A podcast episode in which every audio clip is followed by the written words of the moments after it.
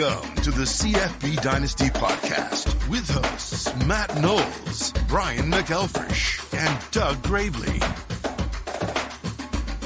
Hey everybody, how you doing out there in CFB Dynasty College Fantasy Football Chat? It's Thanksgiving week. It's also Championship week. Today we're going to talk about things we're thankful for. But you know what else we're going to talk about? You could be in the part of a season where you might need a reboot you might need to uh to your season fell apart, kind of like this podcast stream did a couple of times. You might need a little bit of a reboot so you can start thinking about next year. Doug, how are you feeling as you are preparing for the 2024 season? Man, I feel pretty good. I've been able to uh you know, start planning for my 2024, I don't know, what, 3 weeks ago. um Nah, man, it's been fun watching watching everybody battle. I love what we do in our league, how we battle for picks too at the end of the year because it kind of keeps people engaged. So, man, it's been fun. Um, and already the discussions in this league starting for like trades and yeah. all that. I'm like, dude, this is this is great. This is what I I, cannot. So I love the football season, but man, the off season can be so fun yeah. Um, with trades and everything. It, it, it, as long as it's engaged this time of year can be so much fun watch people go back and forth. That is the the best part. I I do, you know, we would always open our 2024 calendar year or whatever in signing day or on signing day, which was a mm-hmm. bigger event, uh second signing day back uh back when our league started. Um way bigger event. Um but uh yeah, now it's really an afterthought. So it's going to be a lot of fun. People are ready to make trades in our league now. Um, but yeah, we don't open up the uh, the next year picks and all that stuff. You know, this has been like a, a, a point that's been debated in our league for a while. Normally, it would be sometimes we would do it on signing day. Um, sometimes we would do it uh, other points of the year. I don't remember where we ended on the the calendar we, uh, season discussion. We, we, ended up with it being now on uh, the Monday after the NFL draft is where you can start. Well, I think we can start making some trades um, the Monday after signing day, but where you can start trading next year's draft picks, like for next year 2025, would be the Monday after the NFL draft. So I think it's after the second signing day is when uh, trades are opened back up, or it was signing day or whatever the Super Bowl was, whichever one was later. Since the Super Bowl gets keeps getting moved back and back and back, um, it's the Monday after whichever one of those, which is later. Yeah, so that's always exciting. Uh, it's definitely a, a year-round league uh, from that point of view. So, all right, cool. Well, uh, man, I, I'm excited for the games this weekend. Um, Florida, Florida State, obviously, a ton on the line for the Gators and uh, battle of the backup quarterbacks. That's going to be a fun one. Um, but yeah, what do you have going on this weekend, Matt? Uh, so I've got uh, the seventh year in a row. I'll be at Bearded Brown Coat Comics and Games doing their Black Friday show. So I have a a comic show that actually starts at midnight tomorrow night. So uh, that's going to be crazy. I made sure I told them I'm only going to be there till two o'clock on Friday, so I can get out watch the Dolphins play Black Friday football then watch NC State UNC on uh, on Saturday as well as some other great college games. Oh, but that's what I got going on. Doug, what about you? Oh man, I don't know. It just depends how much of a coma I'm in for eating so much food tomorrow. Um, um, no, I'd love to get out play some golf this weekend. Weather's supposed to be super nice here, um, and then man, just enjoying some family time. And I'm looking forward to the Ohio State Michigan game for sure. Um, lot online that game, and then like BMX said, you know, the Florida Florida State game. One team has playoff implications, the other one has bowl. So, mm-hmm. and it's a battle of the backups, and it's going to be fun. So, so uh, how do you guys feel as Florida fans? Do you feel like the the game this week has been tempered down because of that horrific injury to Jordan Travis? Are you like, dude, it's Florida Florida State. They could bust out a bunch of high schoolers out there. We still want to go wreck them. Yeah, it's Florida Florida State. It's senior night, all that stuff. Um, it, it's certainly different. Uh, you know, I grew up in the '90s watching the games when it was like, you know, this this was a top five matchup some of the times. Um, last game of the season, uh, BCS on the line, that kind of stuff. So uh, it's a little different now. Um, in the last decade or so, as Florida and Florida State have had their ups and downs, uh, and more downs than ups for both programs. So um, this year, though, like Doug said, it's uh, you know Florida Gators need momentum in recruiting and all that stuff. Bowl practice will be massive for all of those uh, that young squad. You know, thirty percent of the the snaps on defense this year have been true freshmen for Florida. So that's going to be a huge advantage for them uh, next year and the year after that, um, as their youth has still like you know junior senior level type of experience on the field. So that'll be great for them in the future. And Florida State, you know, they've got everything on the line. They're still undefeated, so that's going to be a big one there. But I, I do, I do think, as as not being a Florida State fan, um, I do think that they kind of got screwed in the uh, college football playoff poll this week because their quarterback Totally. gets hurt. Because their Totally. quarterback gets hurt, they drop out of the top four. I'm like, that just seems that seems like you know a double whammy. That that's just not that's just not cool. I'm not I'm not a fan of that at all. The first thing I remember, uh, do you remember Kenyon Martin? I, I forget what school he went to. Big time college basketball player. Yes, He got hurt right before the tournament, and they they were like a clear number one seed, and then they they bumped him down. The committee did. I um, absolutely remember that. It was ridiculous. It's ridiculous. The same with Florida State. Like, uh, there's five undefeated teams, though. If they're undefeated, they're getting it. Period. Yeah, I think a lot of that had to do, honestly, maybe not as much to the quarterback play, but I mean, Washington has beat some better teams as of late than That's Florida true. State has. that's Yeah. valid. So they That's played valid. Utah when Utah was ranked. They beat them. They played Oregon State. They just beat them. So I don't know if it's as much the quarterback situation as it is they've just played two ranked teams in a row and beat them. Um, and Florida State was down thirteen to nothing with their starting quarterback Yep. against a high school team. At Yep. first. Yeah. So- And true, I think I think the stars are coming out for Washington too. I mean, I know this may be a hot take, but I because Marvin Harrison Jr. is great, but I think Rome Odunze is the best wide receiver in college football. The dude is just such a beast. He's so strong. Um, I can't wait to see him playing on Sundays. He is such a beast. yeah. yep, it's he'll like you said, on I think- if if Florida State wins this week, they beat Louisville. They're they're in no matter what. So it is Yeah. what it is as of right now. I mean, there's still so much to play for for these teams. Um, yeah, it, and you would have to think that if Wash, you know, if Washington wins out, it's going to be, you know, potentially a one-loss SEC team if Georgia loses to Alabama, and then the other uh, teams that are undefeated, I would think, have to fill out the playoffs. So. Well, I love it. I every year I want to see chaos when it comes to the four team playoff. That's because if you guys have watched this podcast for the last couple of years, you know how much I've advocated for a larger playoff and how much BMAC hates it because BMAC is stuck in 1976 Oh, and he wants their he wants bowls to be what decides it and just the polls and the voters and that's what he wants.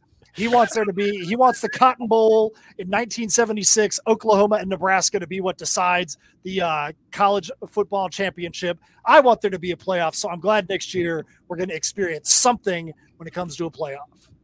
no, I'm I'm out on all that stuff, but I do I do like the uh, I like the four team playoff. I think it's really good, and I think the uh, so here's the here's where I have an issue with it.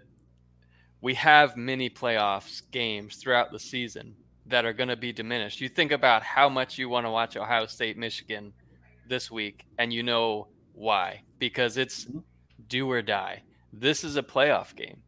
Uh, you're just not going to get them in the regular season. Like you get to this game next year and it's and you realize both teams are already in the playoff. It's just for seeding. And then you also know that you might see this game three times before the season is out if both teams are great where it's like they're going to play in the last week of the regular season. They'll play in the conference championship game because next year the divisions don't matter in the big 10 and then they'll probably meet up again in the playoff. Like you'll know that this game that's coming up of two undefeated rivals is going to be meaningless. And that's why I hate it. You're going to take that away Well, and push it to the playoff. I don't know if it's meaningless, but I do think. I mean, look at last year. Last year, TCU gets a big win in the uh, semis, and then they get absolutely obliterated in probably one of the worst college football championship games we've ever seen. If you have a playoff, maybe TCU gets exposed before the national championship game, and we get two teams that would actually have had a better game at that point. I'm not saying it would have happened, but I think you have a little bit better chance to to weed out some of the pretenders before it happens on the national stage it's, like that. It's unfortunate last year because um, I think the championship game was actually the game that was played before with Georgia and Ohio State. So yeah, and you get it's just unfortunate with with the with the seating and stuff. Um, and I think you're always going to have that no matter what. But yeah, it's just it's rough with that type of stuff, you know, especially being a former athlete. You never know because based off seating and schedules and stuff. The championship game could be the semifinal game. You just it just sucks. So well, and I can understand too, BMAC. You you come from a you're a lifelong SEC fan, and SEC has always been the power conference. And you're like, dude, let's get the power teams in there. I'm the opposite. I always love seeing the Cinderellas, uh, mm-hmm. whether it's Boise State going in and beating, you know, you know Oklahoma or whatever it is. I love there being a chance that the underdog has a chance to have a an unbelievable run. Look at you know Florida Atlantic last year in college basketball going to the Final Four. Who would have thought that was going to happen? Um, nobody would have thought that before the season started, or even when the postseason started, if they didn't have that chance. Just giving them a chance. The the the uh, probably one out of every twenty years that Cinderella might have a chance to do something. But you know what though? Doesn't that make it great when you're like Tulane could be in the national championship and maybe get a win where it would never happen ever in the current system? Uh, it definitely won't happen because I mean it's not college basketball. Like the mm-hmm. differences between your, uh, you know, let's take a look. Let's take a look at, um, you know, Michigan's schedule before they played Penn State. How many teams in the SEC would be undefeated on that schedule? and I think absolutely almost a majority of them would be undefeated on that schedule, um, up until Penn State, obviously, and Ohio State this week. But still, like I, I think uh, it's hard to measure. But then you look at recruiting, you look at Tulane's O line versus, let's say, Alabama's D line as they get matchup in the playoffs. Like it's just, it's not basketball where one player can get hot and affect the game way more than than in a football game. And so uh, I don't think that'll ever happen in terms of a Cinderella story going all the way through the playoffs. But uh, maybe they'll get one game, just like they did in the bowl game, like you mentioned. You and know, a, Cind- a Cinderella, a Cinderella could be the fifth place team in the SEC that never would have had a chance to make it before, but now they go in as the 11 seed into the playoffs. Maybe, maybe Tennessee has a chance at a run. Maybe yeah. Vanderbilt has a chance at a run. I say that in jest.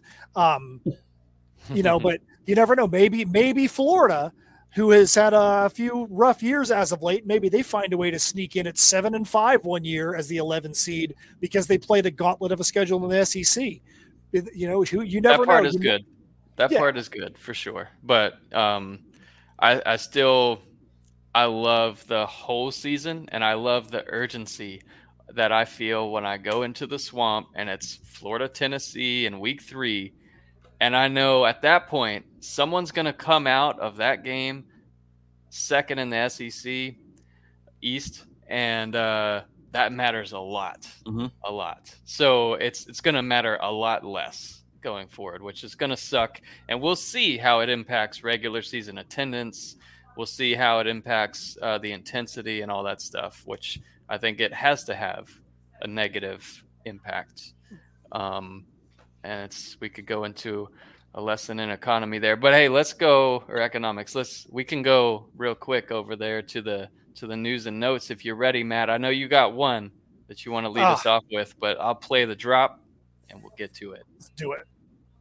News and notes around college football.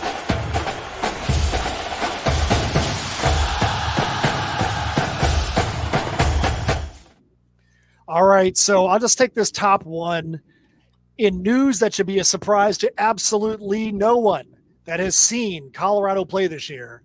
Shedeur Sanders is quote unquote taking it by day by day and not feeling well right now. If you've watched Colorado, you have to be horrified, horrified at how bad their offensive line is. Um, back in the day, when the Houston Texans came in and they had David Carr and they would have commercials where it'd just be one offensive lineman and David Carr, and then the defensive line coming in and just crushing him. That was a better offensive line than what Colorado is putting on the field right now. And I feel bad for Shedeur because Shedeur got injured twice, twice before he got knocked out of the game 20 minutes into the game last week. 20 minutes in, and that happens, that has happened every week since like week four. Um, so yeah, Shedeur, if I'm Deion, I probably don't play him this week. Let somebody else go in there get the crap knocked out of him. You know, you know when Colorado entered the game with a quarterback number 23 in the game, who inexplicably was able to complete a pass to himself and throw an interception on the same single play. Tell me how that happens, Doug. Completed a pass to himself and threw an interception on the same play last week. You know things are going downhill for Colorado. I've been a Shedeur Sanders supporter all year. I even played him last week, much to my chagrin, knocked me out of the college fantasy semis. But I feel for the kid. He is a great athlete, but my goodness, that offensive line is horrible. We tried on the show to warn you. We tried to get you to play Frank Harris. and is only a 70 point difference. What can I say? Frank Harris with 48.9 points in the first half. I was I was sick to my stomach. But you know what? That's why we all got to pay attention to those CFB Dynasty rankings. Shame well, on me. No, I mean I get it. When you live with a guy who gets you all the way there to the semifinal it's hard to bench him. And that that comes down to it. Like we provide the rankings as a tool for everyone to use, but it really comes down to gut. You know, same with like going into the draft. Like I wanted because I felt good about him. There's no no real rhyme or reason. I felt really good about Eugene Wilson, and I was like, all right, I gotta have him, gotta have him, gotta have him.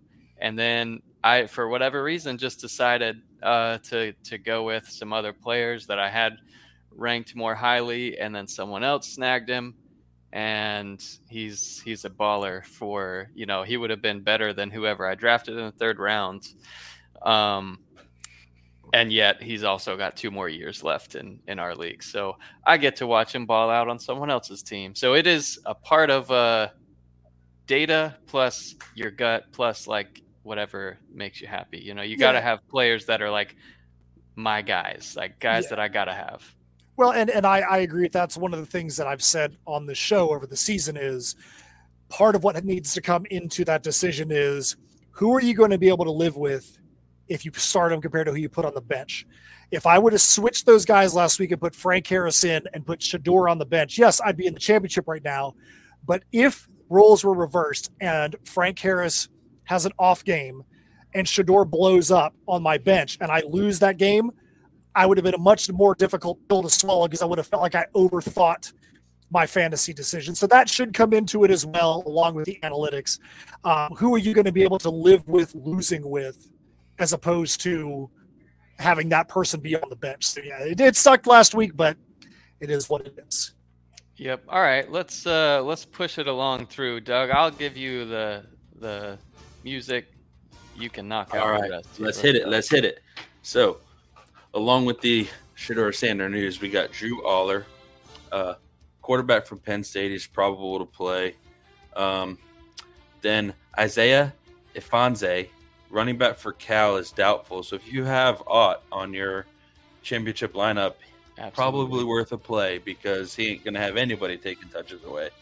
Um, Jaden Rashada kid that started the season um, looked pretty good for Arizona State. He's getting first team reps again after the injury, so that's pretty fun and and it's good for those Arizona State receivers too. So um, Antwane Wells, we've talked about him every single week. This poor fella. Um, he said he's not going to play this week, but he's returning next season for South Carolina. So, um, you know, maybe giving him the offseason to kind of rest his body will be good for him. And then he can play like we all know he can play next year. Elijah Arroyo, tight end from Miami, somebody that Brian and I were both super high on um, this season. Didn't get to play a lot because of injuries, but he's probable to play this week. So See how that goes. Let me Um, read you his 2023 stats. All right, you can go ahead and continue. Boom. There they are. Um, you got Dylan Johnson, running back for Washington. This is kind of a weird one. He's in a walking boot right now, but they're hopeful that he's going to play. So they might just be taking it easy. I think he got stepped on or something. Um, you know. Then you got Mikey Keene, quarterback for Fresno, ready to go. Hudson Card, quarterback for Purdue, should be available. Ladd McConkey, wide receiver from Georgia. This note should confuse you like it did me. Sh- should return from ankle injury, but said it's it was not said if it will be this week or not. So he'll be able to return, but who knows when. So um, yeah, For the Bama game. Close eye on that. And then you got Logan Diggs running back for LSU, probable to play. Arkansas running backs right now are kind of like Illinois. Um, uh, Rashod Dubinion and Rocket Sanders both had season-ending surgeries this past week, so uh, Think Rocket's coming back next year now? I'm I haven't seen if he is or not, but if he is, good for me. Um, you got Dillon Gabriel, quarterback for Oklahoma, took that uh, hit, hit the ground pretty hard, hurt his head. Um, they're optimistic that he'll be available this week. Tyler Shough, quarterback for Texas Tech, he's transferring, transferring out of Texas Tech. Yep. So the, that could be a fun one to watch for to see where he goes. Then you got Cam Rising, quarterback at Utah, announced he will return next season. And Well, seeing as how he didn't play at all this year, I mean, yeah, why not? we've already mentioned Well, it, you're on. um, and it's one that I'm going to mention again because it's so fun with so much on the line. We all know um, Graham Mertz and Jordan Travis both out for the rest of the year. Travis's college career is over. Um, so sad. and Hmm. you know he was a Heisman hopeful too. He was on the list, you know, and just sucks for him. Um, we got the battle of the backups with Rodemaker and and Max Brown, and we'll see what happens there. But I feel bad for both Mertz and Travis because they were actually both having a great year. Mertz was having a better year than I thought he was going to have. So Then everyone thought like uh, Napier's not getting the credit deserved uh, for that one, and hopefully uh, that'll happen some more in the offseason. Like the way the offense has performed for Florida has been really good, but how sad is it, man, for for Florida State? That's that's just gut wrenching to be undefeated and lose your quarterback there and and end his career like that. That sucks. so that kind of wraps it up for the news and notes, y'all. But um, again, like I always do and try to do, you know, every week, I will keep you posted as the days goes on to what new news comes out. Um, so, and if you got some championship questions about players, hit me up on Discord and I'll fill you in. So uh, NC State had another fun thing happen this week too. Their starting running back, their second starting running back of the year, enters the transfer portal. Michael Allen. So you've had Jordan Houston enter the portal, Michael Allen enter the portal. You have MJ Morris decide he's going to play four games and then put himself back on redshirt, and they could potentially have a better season than last year. That is crazy. There's also Yeah. there's yeah there's also talk that uh, the guy that just de- decommitted, uh, the big time running back recruit from Michigan State, just decommitted. He's got 50 offers at Michigan, um, decommitting from Michigan State. They're considering him an NC State lean, so that might be why some of these running backs are getting out of there because this guy might be going to NC State after decommitting from uh, from Michigan State the other day. Yeah, we're starting to get the the little uh uh, you know, whatever leads up to an earthquake. I'm from Florida. I don't know what goes into Tremors, into an. Yeah, tremors. there you go. With Dino Babers, another coach, you know, fired. We're gonna start seeing this stuff. Like LeQuint Allen, the talent, perfect size, you know, can block, can catch, all that stuff. Where will he go? Will he go? Uh, you have to assume with uh, if he's got NFL aspirations, um, he's gonna go to a big school where he can get some uh, be an RB one, and uh, we'll see how that one kind of plays out. But there's going to be a ton of massive things that happen like that with an impact on fantasy here in the next few weeks. Mm-hmm. All right, so Doug BMAC wanted to jump down to the news and notes real quick, and he jumped right over like he hurdled the defensive lineman on the ground. The top standout performances from last week. Why don't you Why don't you run us through the top standout performances in fantasy football last week? All right, so number one, man, this kid has been insane the last couple weeks. Uh, Jayden Daniels with 86 fantasy points last Insane. week. This kid, like, and and it kind of brings me to a real quick side note here, and I wanted to ask you guys: Do you see a potential three or four loss quarterback winning the Heisman again? It doesn't happen very often, Yeah. but if it does, I feel like it should be this year. Yeah, yeah, that could totally be this year, and it could be him. Um, it's it's right now him, you know, Penix and Nix. I think um, those are three that are kind of pulling away with it a little bit. totally. Yeah, I I do think it- think Marvin Harrison should be in that discussion. Ohio State would have not won all their games without him. I think uh, I think honestly that the the Heisman Trophy is Penix's to lose. I think that he is the clear front runner right now, and I think he's if he performs well at the end of the season, I think Penix is going to win the trophy. Yeah, it's just gonna be crazy because, like I said, potential three or four loss guy winning it. I I could see this being the year that it happens again. Yeah, from an MVP or whatever uh, kind of perspective, all three of those guys, if you take Jayden Daniels off of LSU, if you take Nix or Penix off of their respective teams, they're not going to be where they're at right now. No. And but all those teams rely on those. So um, Speaking I'd be happy with any of them. Anyways, um, speaking of Bo Nix, he came in at number three with 65 points last week, um, and then we got our boy Frank Harris at number two with 76. Um, then a surprising one for me, y'all. Somebody that or a team that hasn't really been much of anything. Arkansas State's defense, 63 points. Um, and then Washington State's defense, 57.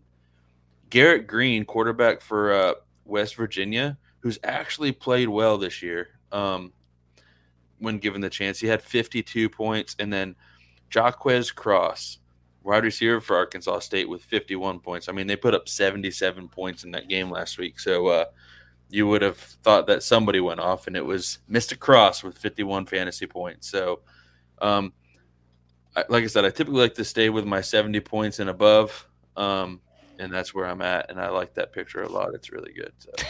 there, there he is on Matt's bench. He's look, he's literally looking at his phone saying, "Why is that dude? Why did he not start me?" regard me. All right. So, all jokes aside, this is the championship week in college fantasy football. We ask you guys if you wanted to give us your starting lineups. We go and take a look at them. Uh, we do have three leagues that we can look at this week. We have our home league, we have our open league, and we've also got the uh, MVP league, which was an offshoot of CFB uh, because CFB was so good back in the day, and there's so many people that wanted to join this league. Uh, one of our our, our value members, Mike Dillingham, was like, you know what? I got to go create a second league similar to CFB so some of these guys have a chance to get in and be part of this goodness. So we look at all three of those lines. Uh, BMAC, why don't you go ahead and bring up the uh, CFB Dynasty uh, home league real quick, and we'll look at the championship game.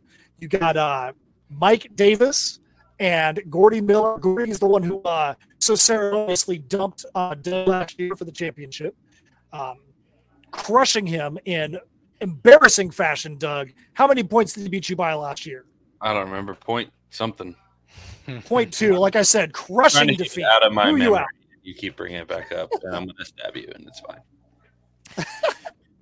Yep. So as a reminder, and I've got it up on the screen here. So we've got Gordy, Arizona State versus Mike Davis. This is a um, uh, for Mike Davis. Maybe this is a blessing in disguise for him that uh, USC and his quarterback Caleb Williams has a bye week because man, they have been struggling. But Mhm. um, anyways, he's got Donovan Smith in. I think this will be the first time he starts him at UCF um, against Jayden Daniels at home against Texas A&M, where they're trying to get him the Heisman.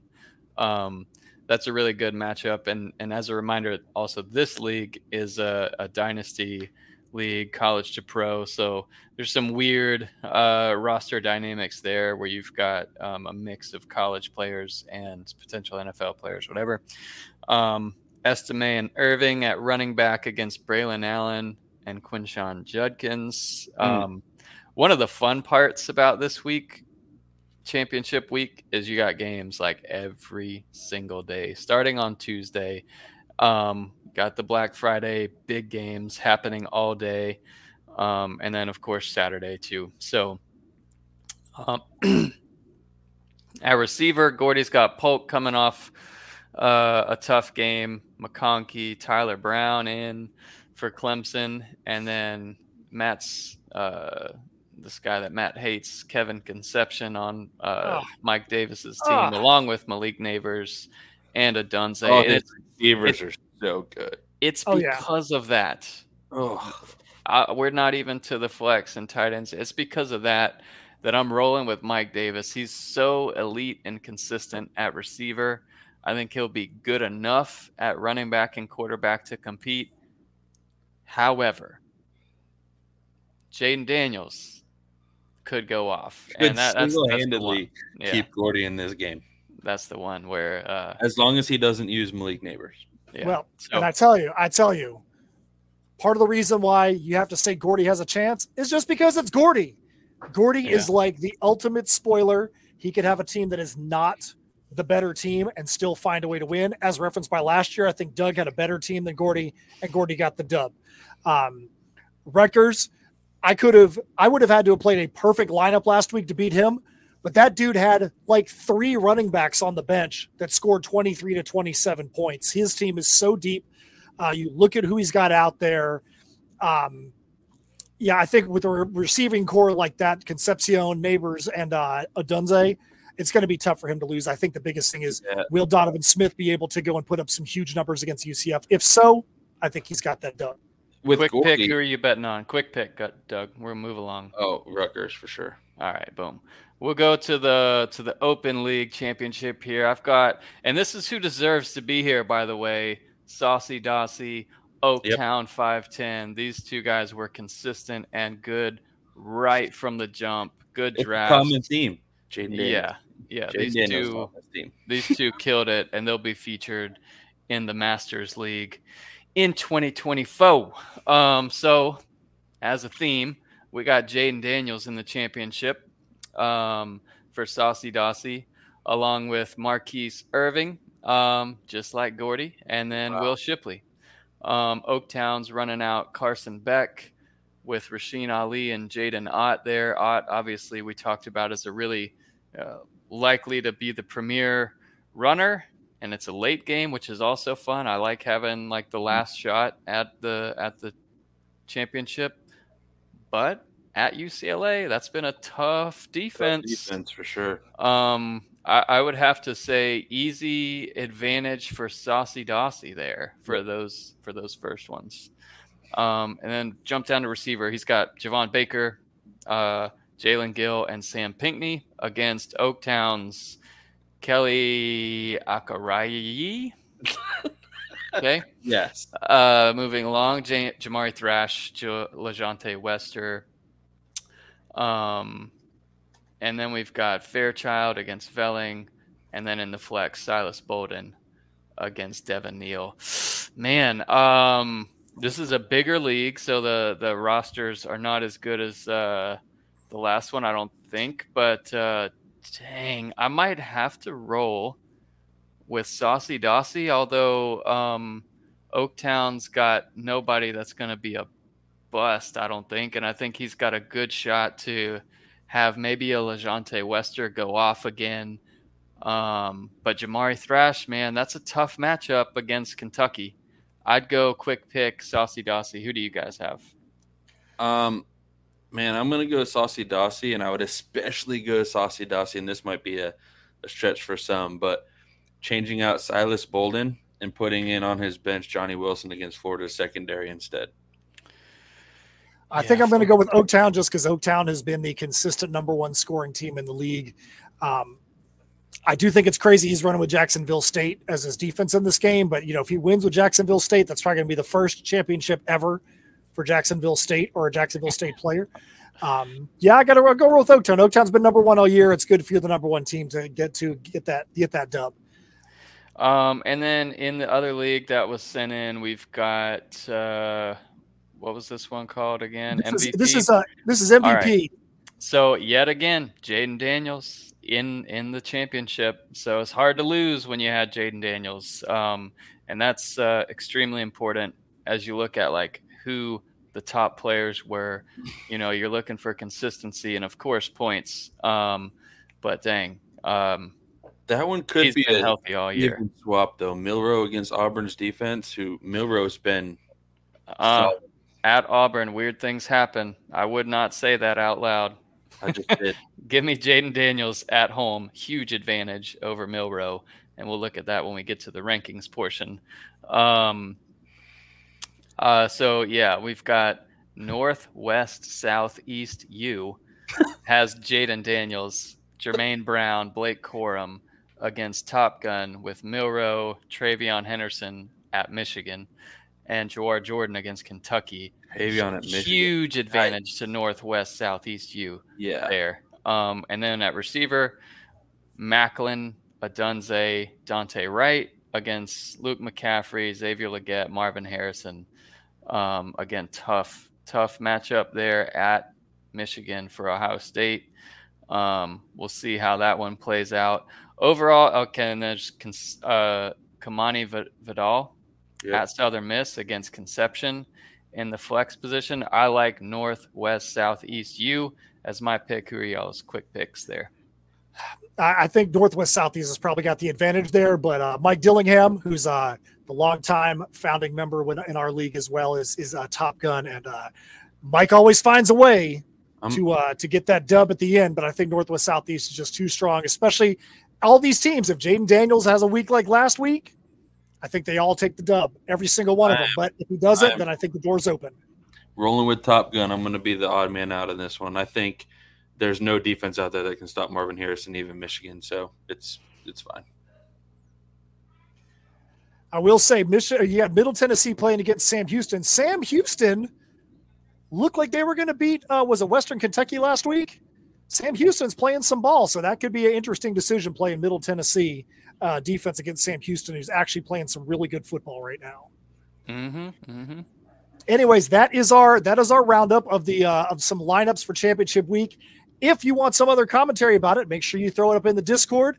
And I'm sure Doug, who uh, is manning that thing, Mister, I'm getting private messages all the time from all of his followers and his uh, his fan base and his stalkers out there. Uh, he'll get you some information back. Keep it real, my brothers. Keep it real. We've got one here before we get to rankings and whatnot. So, Danny Hall, just wanted to say thanks for all the help this year. One final question. Um, need two from my flex spot. So we've got um, not ad block. We've Ashlock. got Ashlock versus Colorado Ad State. block. Ad block. Um, I need Will that. Shipley against know. South Carolina, Cephus against Tulane, McMillan versus Arizona State. Two of those guys. Uh, who are who you guys picking here? I love. I'm going Shipley. Shipley. Yeah. Um, and then, man, McMillan for Arizona has, you know, definitely surpassed Cowing as the guy. He's big. He's strong. I'm, I'm going to go Shipley and McMillan probably on this list. Let's see. Let's see. I'm here. going. I'm going. Uh, I'm going Shipley and Cephus. The only way that I would switch and put, even think about putting Ashlock in is uh, if he's playing at home.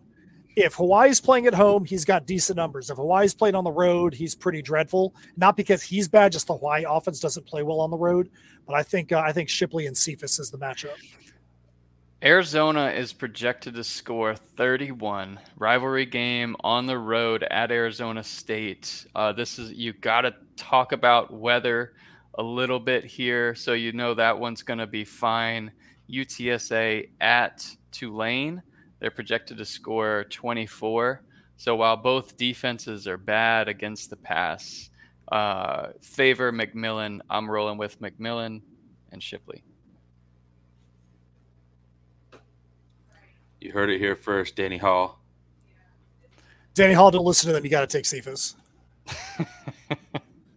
says the guy. Says the guy who had a 70 point swing on his quarterbacks last week. Oh, Uh, I don't have that picture up, but remember though, I've had three weeks to think about lineups, Danny. Danny Hall, seriously, thank you so much for uh, for tuning Yeah, into the podcast. Uh, we appreciate every single person that comments, that watches, that helps to build this thing up. Help us spread the word so that this can be bigger and better for each and every one of you. So, uh, where do we go next, B Mac? Do you want to talk about uh, about the um, the DraftKings host battle? See where we're at there. We'll get to that real quick. Let's go through rankings. Oh, yeah. Oh yeah. Um, See, I was it up on the testing you. screen. I Yeah, was it testing was a good you. test. It was that was valid. So here we go. We'll start off with quarterbacks. Um, you think about Texas A&M, oh, the talent they have. Um, they don't have a coach, but uh, Could be better for them. LSU still projected to score 38 and a half this week at home against Texas A&M. That is insane. But I wouldn't start anyone over Jayden Daniels. Um, you got Salter. It's another great start. He's been uh, super consistent. You know, look at his last three games 47, 47, 44. Um, but Bo Nix, consistent and better 56, 54, 65. And then Jayden Daniels, 45, 78, 86. Absolutely ridiculous. But um, after those top three, Dude. though, the rest of the uh, defenses versus the pass are terrible for the rest of the top 10. So you've got, you know, Byrum Brown against UNCC, but then you've got uh, John Rhys Plumlee, which we'll talk about in the DFS host battle for sure, uh, against the 116th defense. Um, Aguilar against the 94th best defense against the pass. Henigan against the 104th. Blah blah blah blah blah. So there's some great matchups at the top. So you obviously want to be starting one of those guys if you're going up against someone. But um, I'll give you an example. Let's go. Let's go with a. I mean, a question. Let's go with uh, Preston Stone against Navy and all the things that uh, Navy presents in. You know, if they are able to run successfully, your offense is not going to be on the field with Preston Stone that much. Um, but regardless, SMU is projected to score 32. Or would you go with Milroe for Alabama, who's been on a tear? He was uh, the last three games 51, 53, 28. Um, although it's at Auburn where weird things happen, like losing to New Mexico State. But I was going to say they play yeah. Alabama. I was gonna say, come on there, buddy. I mean this this one to me this this is like if there's if anybody answers not Milroe, I would question their sanity. I mean Auburn just got beat by New Mexico. Miller is going to come in and he's going to feast on Auburn. I know it's a rivalry game, but I think Miller is going to crush in that game. I think the point you made, BMAC, about Preston Stone playing against a clock eating Navy is going to really have a chance to curtail his stat line just because they're going to eat the eat the clock up. Yeah, Milroe's been on a tear. I, that, that would be a tough one for me. Data leans slightly in favor of Preston Stone there. All right, we can move along. Running backs here. This is where, when we're picking, if you had to pick, Matt, who would be the RB one? Uh, you know, there that's definitive, right? In terms of points, it's it's Ollie Gordon right now with 284 fantasy points. Um, RB2, though, Omarion Hampton. But RB1, when he's healthy, in terms of fantasy points per game, is uh, Jeanty. Yes. I, I Which one- absolutely. If you had to sit one of those three this week, who are you going to sit? if I had to sit one of those three, okay. So to me, Ollie Gordon is the definite. You're going to play him. Um, I think Jeanty and Omarion Hampton. That's a tough one because I think there, there's a case to sit either one of them. Jeanty because of Air Force, kind of like with Navy. Air Force is a clock eating team. Um, man, I think I would probably sit Hampton because I feel like the best defense out of those three is NC State's. Um, so I, man, but that's tough. I don't. I, that's tough. I would love to have the problem of having those three guys flip a coin and you're good to go. What about you, Doug? Um, sitting Hampton, Jeanty, or Gordon. I'm sitting Jeanty all day. Just because you're a Holani owner. Come on over there, man. Why would you say because Holani has outperformed Jeanty even last week. So he was coming off an injury? hey, He was coming back. Come on, man. Holani, I think, is making a statement to possibly go in the draft. Um, and Jeanty, I think they're going to potentially try to keep him another year. So why would you try to crush this guy um, when you're really not playing for anything special, anyways? So, and yeah, and I am a Holani fan, and I just I would sit the guy that you know I think has competition for touches. It just to me it makes sense. Can I give a shout out to someone we haven't talked about enough? Is is just Cody Schrader and what he's done. I was gonna say, can I start Schrader over all three of these guys? Walk on, like Missouri, uh, is just killing it. Like Missouri is is a really solid team, and uh, Schrader's been so consistent and uh, just a tough runner, zone blocking scheme, one cut kind of guy. Like, uh, and he hits the whole hard. Like he's he's been great. Um, when we do the pod where we go over all of our like top players from the previous year, looking at uh, preseason rankings, all that stuff, seeing how we did, seeing what we learned, that's all going to be good to go. All right. Um, oh, Gordy's putting. Oh, his gonna do Here we go, one at a time. Here it comes. Um, all right. So wide receivers got Nabers in Odunze. That's why I picked Mike Davis to win because he did a great job picking both of those guys up. I think he drafted Nabers this past draft. He got Odunze as a freshman or sophomore um, off the waiver wire, and uh, man, uh, he did a great job acquiring those two. Obviously, um, got Corley up there as a great start this week for Western Kentucky. Jalen Royals has really taken off um, in that uh, Utah State offense.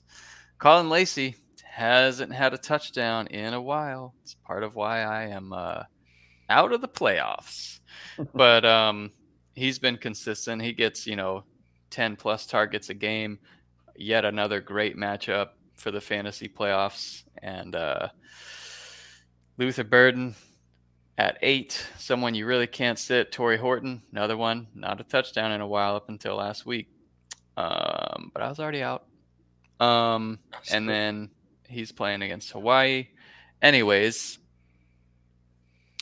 if you've got LeJohntay Wester, who's had 56 points within the last two weeks, or uh, a Jalen Royals or a Caullin Lacy, which uh, which one of those two guys would you sit?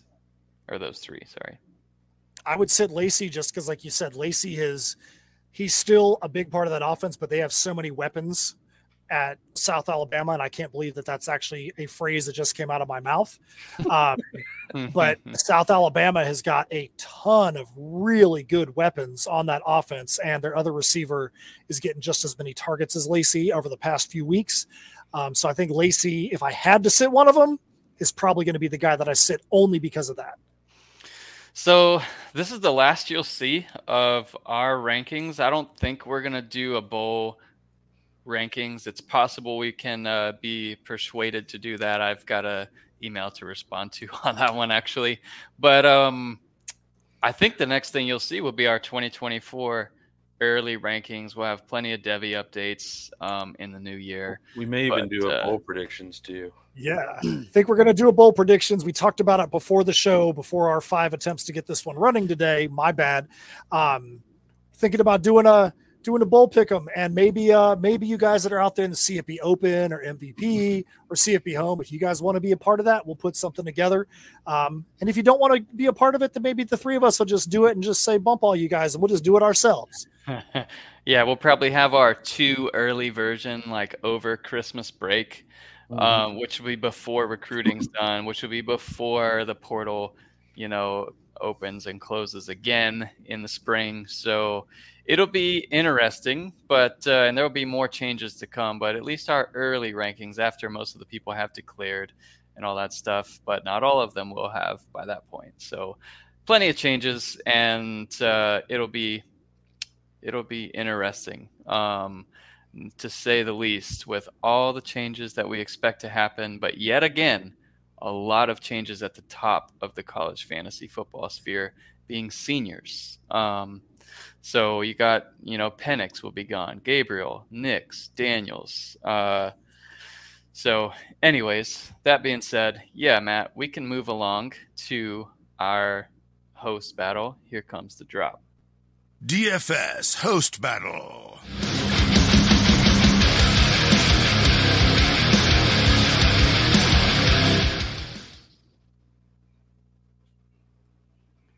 All right, so DFS host battle.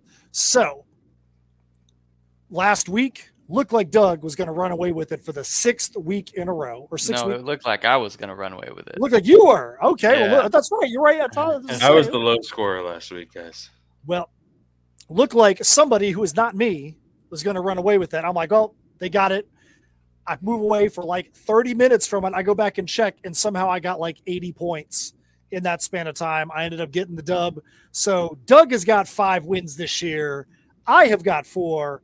BMAC with two. How can you justify that? How can you justify that as the leader of CFB Dynasty that you only have two this year? I can't justify it. It's just unacceptable. I accept it for you. monetarily. So, uh, so um, BMAC Doug, you guys go first this time. We'll, we'll we'll keep up with the tradition of the guy who wins the previous week will be the last one to put their lineup Oh. up there. I'll go ahead and hit it up first. So uh, All right. for QB, I got Milton against Vandy, um, 7,500. Then I got Harvey for UCF at running back against Houston, 7,200. Then I got Robbins from BYU against OK State, 4,100. Then I got Evan Stewart, Texas A&M against LSU because I think they're going to have to try to score to keep up with them, um, 5,900. Then I got Vele, Utah receiver against Colorado, 5,000. Then I got Squirrel, Squirrel White, Tennessee Hey, squirrel. um, against Vandy. There it is. God, I love that sound. Um, 5,700. Then I went with um, Johnny Richardson, UCF against Houston, 3,900. Wanted somebody cheap, and I think UCF is potentially supposed to score a lot. So, Yes, Um, there they are. and then my super flex is Penix Jr. against Washington State. Man, All right. I, I can tell you, I don't understand how you guys are always able to get a high priced quarterback into your super flex. Every week, I'm like, man, I'm cutting, cutting, cutting, and I've got like 4,100 bucks left. BMAC, who do you got this week in the DFS host battle? so give me Plumlee against Mm. Houston. I was 82. torn. Yeah. So torn. It was basically like him or Harvey. I couldn't get them both, Yeah. and I and I went with Plumlee. And uh, whoever gets those goal line uh, at red zone touches will be the one that uh, is the winner. Um, so I'm hoping that's a, a shootout, and it's it's expected to be. Um, that's why we put out the shootouts of the week every week. Um, and give me anybody against Colorado, and in this case, Jaquin and Jackson, 5,300. Um, Skattebo um, at home against Skattebo. Arizona. Dude, that dude was taking snaps at quarterback last week, boy. Give me some of them. Fifty-seven hundred dollars. Um, then I've got Javon Baker uh, to stack with Plumlee uh, at six thousand. I've got Barry and Brown, who scores like every four games or so. So this is his fourth game um, at forty-eight hundred. He's due. and uh, Evan Stewart, you know, give me anybody against uh, LSU against the pass that A&M's going to be behind passing the whole game. Evan Stewart, 5,900. I wanted to, I almost went with Anaya Smith in there as well, but I went with Manjack in the flex and Donovan Smith at 8,200 as the other quarterback. So I've got a, a double stack there. Donovan Smith to Manjack, Plumlee to Baker. Who you got, Matt? All right, so I got uh, Jalen Milroe at quarterback for uh, he's 9,500.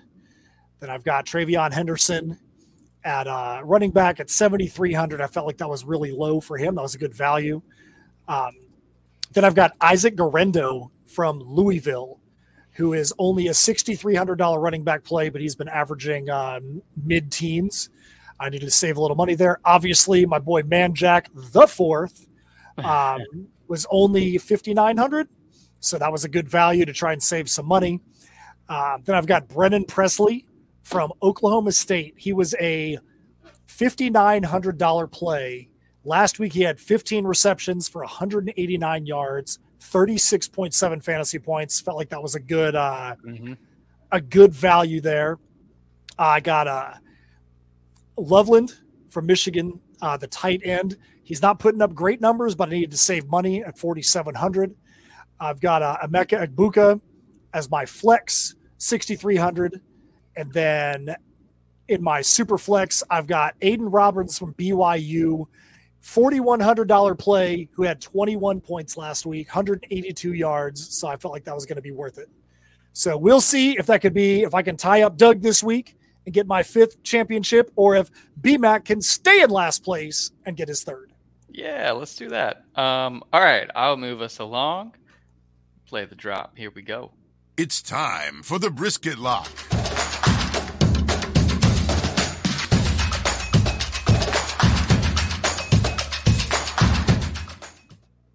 All right, so uh, picking up the pace here a little bit. If you guys don't care, I'm gonna go over our brisket locks from last week and how they did, and then we'll hit the ones from this week. So, for me, I got I went with Josh Kelly, who 10 targets, six receptions, 130 yards, crushed me because he didn't have a touchdown.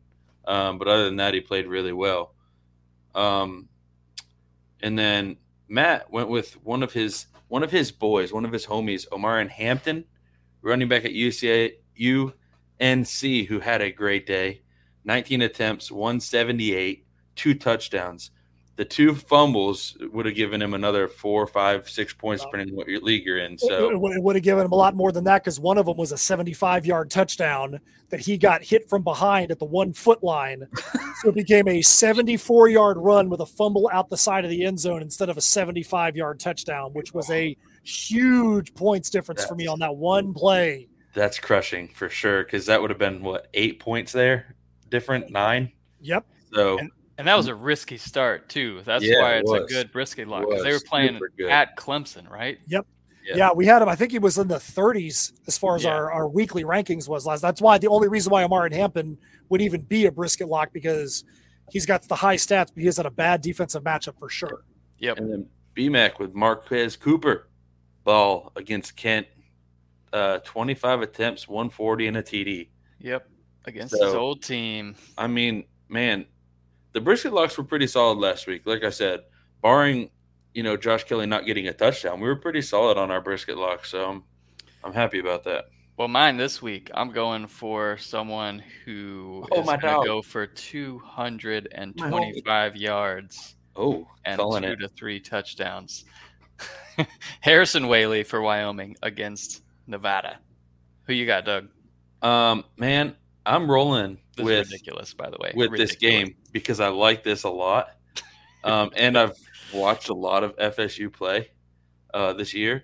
I'm going Max Brown from UF. Um, I'm I'm gonna say he's probably gonna have at least 225 yards passing and probably between 80 and 90 yards rushing against. Oh my goodness! I'm, I'll I'm- be your bookie this week. That's what I'm. That's what I'm rolling with. Um, because I've seen FSU struggle so much against quarterbacks that are dual threat. Well, I, I got a note this week. I got a message saying I'm uninvited to Thanksgiving dinner. So to try and get back in his good graces, because we have him so far down 35th in the rankings, I put Frank Harris in as my brisket lock. Trying to get back in his good graces. I mean, Gotta- he's only he's only like three, four years younger than me, still playing college football. Um, one week late. Last week had a 76 point performance. Do I think he's going to do that this week? I do not. But Frank Harris is showing that he is uh, completely rounding into form at the end of the season, and uh, I don't think you're gonna. I don't think you're gonna miss if you play him. There he Hey, is. Frank, There's what's you. going on, man? There's you talking to him on the bench, trying to get re-invited. Yep, trying to get that Thanksgiving. turkey boy. Dang. nah, because I'm the turkey. I'm the turkey that didn't play Frank Harris last week. That's what I'm talking Brutal. about. Gobble Brutal. gobble, son. All right. So looks like we've hit exactly the one hour mark for this podcast, which means it's time for us to get the heck out of here and let everybody get back to their day. So next week, BMAC, do you think that we're going to try to get the, uh, I guess we can't do it next week, but uh, the bowl, I guess a couple weeks from now is when we'll be talking about the, uh, the bowls. Next Yep. week, what do you think we'll be talking about? Yeah, we will uh, figure that one out on the fly. I'm super stoked for off-season mode, uh, player acquisition time, and all that stuff. So um, TBD, but uh, we'll have some fun with it and getting ready for 2024. Everything. Sounds good to me. All right, everybody. On behalf of myself, Brian McKelfrish, and Doug Gravely, this has been the CFBDynasty.com podcast. Thank you so much for joining us. We'll see you next time. See ya. Thank you for listening to the CFB Dynasty podcast. Help us out by subscribing on YouTube and reviewing us on your podcast network.